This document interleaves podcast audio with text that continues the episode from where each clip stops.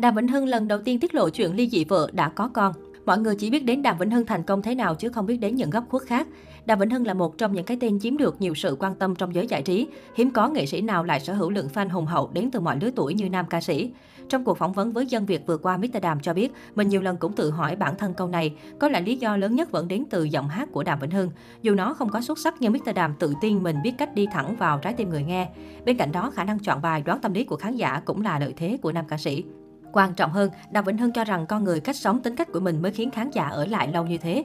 Anh dí dỏm nói, một lý do nữa là tôi thật sự dễ thương. Tôi nói thiệt, mọi người cứ đồn đoán là thấy ông này làm ra nhiều tiền quá, nhà cao quá, đi xe to quá, nổi tiếng quá rồi cho rằng tôi khó gần cảnh trẻ. Không, tôi không hề khó gần, tôi rất dễ gần gũi. Trong quá trình làm nghề, Đàm Vĩnh Hưng được fan tặng rất nhiều quà, từ đồ ăn, quần áo cho đến những món xa xỉ như vàng tiền. Trong số đó, món quà giá trị nhất phải kể đến một căn nhà. Nói về nó, Mr. Đàm tâm sự, nó không ở Sài Gòn, nhà ấy nằm ở ngoài kia. Với tôi, món quà ấy vừa ý nghĩa có giá trị về vật chất và cả tinh thần.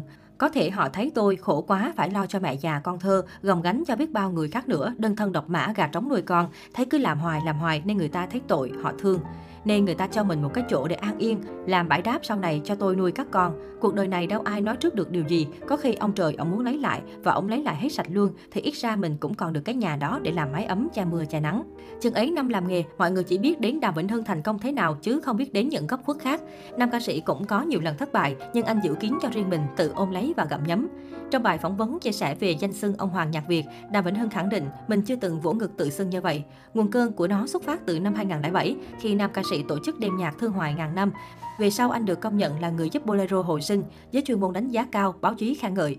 Một tờ báo đặc tích là Quý ông nhạc Việt đã xuất hiện, từ đó danh xưng trên cũng xuất hiện theo. Chắc họ thấy trước năm 1975 có ông vua đĩa nhựa, hoàng đế Bolero, nên cuối cùng họ tự nghĩ ra ông Hoàng nhạc Việt tặng cho tôi. Tại vì tôi toàn hát nhạc Việt, tôi khẳng định một lần nữa tôi không tự vỗ ngực gọi mình là ông Hoàng nhạc Việt, Đàm Vĩnh Hưng nói.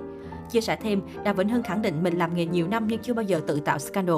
Dù thị phi luôn tự tìm đến nhưng nam ca sĩ vẫn chấp nhận vì hiểu rằng ngôi sao thì luôn đi kèm với điều gì đó. Sau nhiều năm, Mr. Đàm của hiện tại đã khác trước rất nhiều, không còn thẳng thắn dữ dội như xưa, chỉ có đam mê với ca hát là vẫn vậy. Khi được hỏi về chuyện có con và những tin đồn khác, Đàm Vĩnh Hưng nửa đùa nửa thật chia sẻ.